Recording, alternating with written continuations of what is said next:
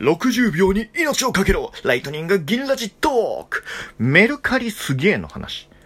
あの、数ヶ月前にね、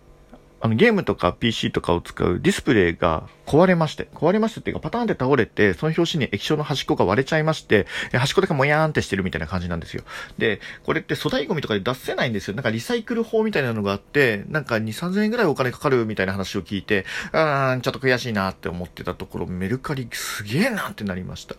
メルカリにそのディスプレイ、かっこジャンク品っていうことをつければ、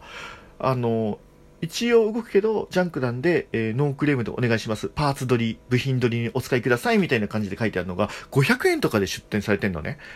どうすか ?3000 円ぐらい払わなきゃいけないところを500円もらえるって。まあ送料とか色々あるかもしんないけど、それでもきっと割安だよね。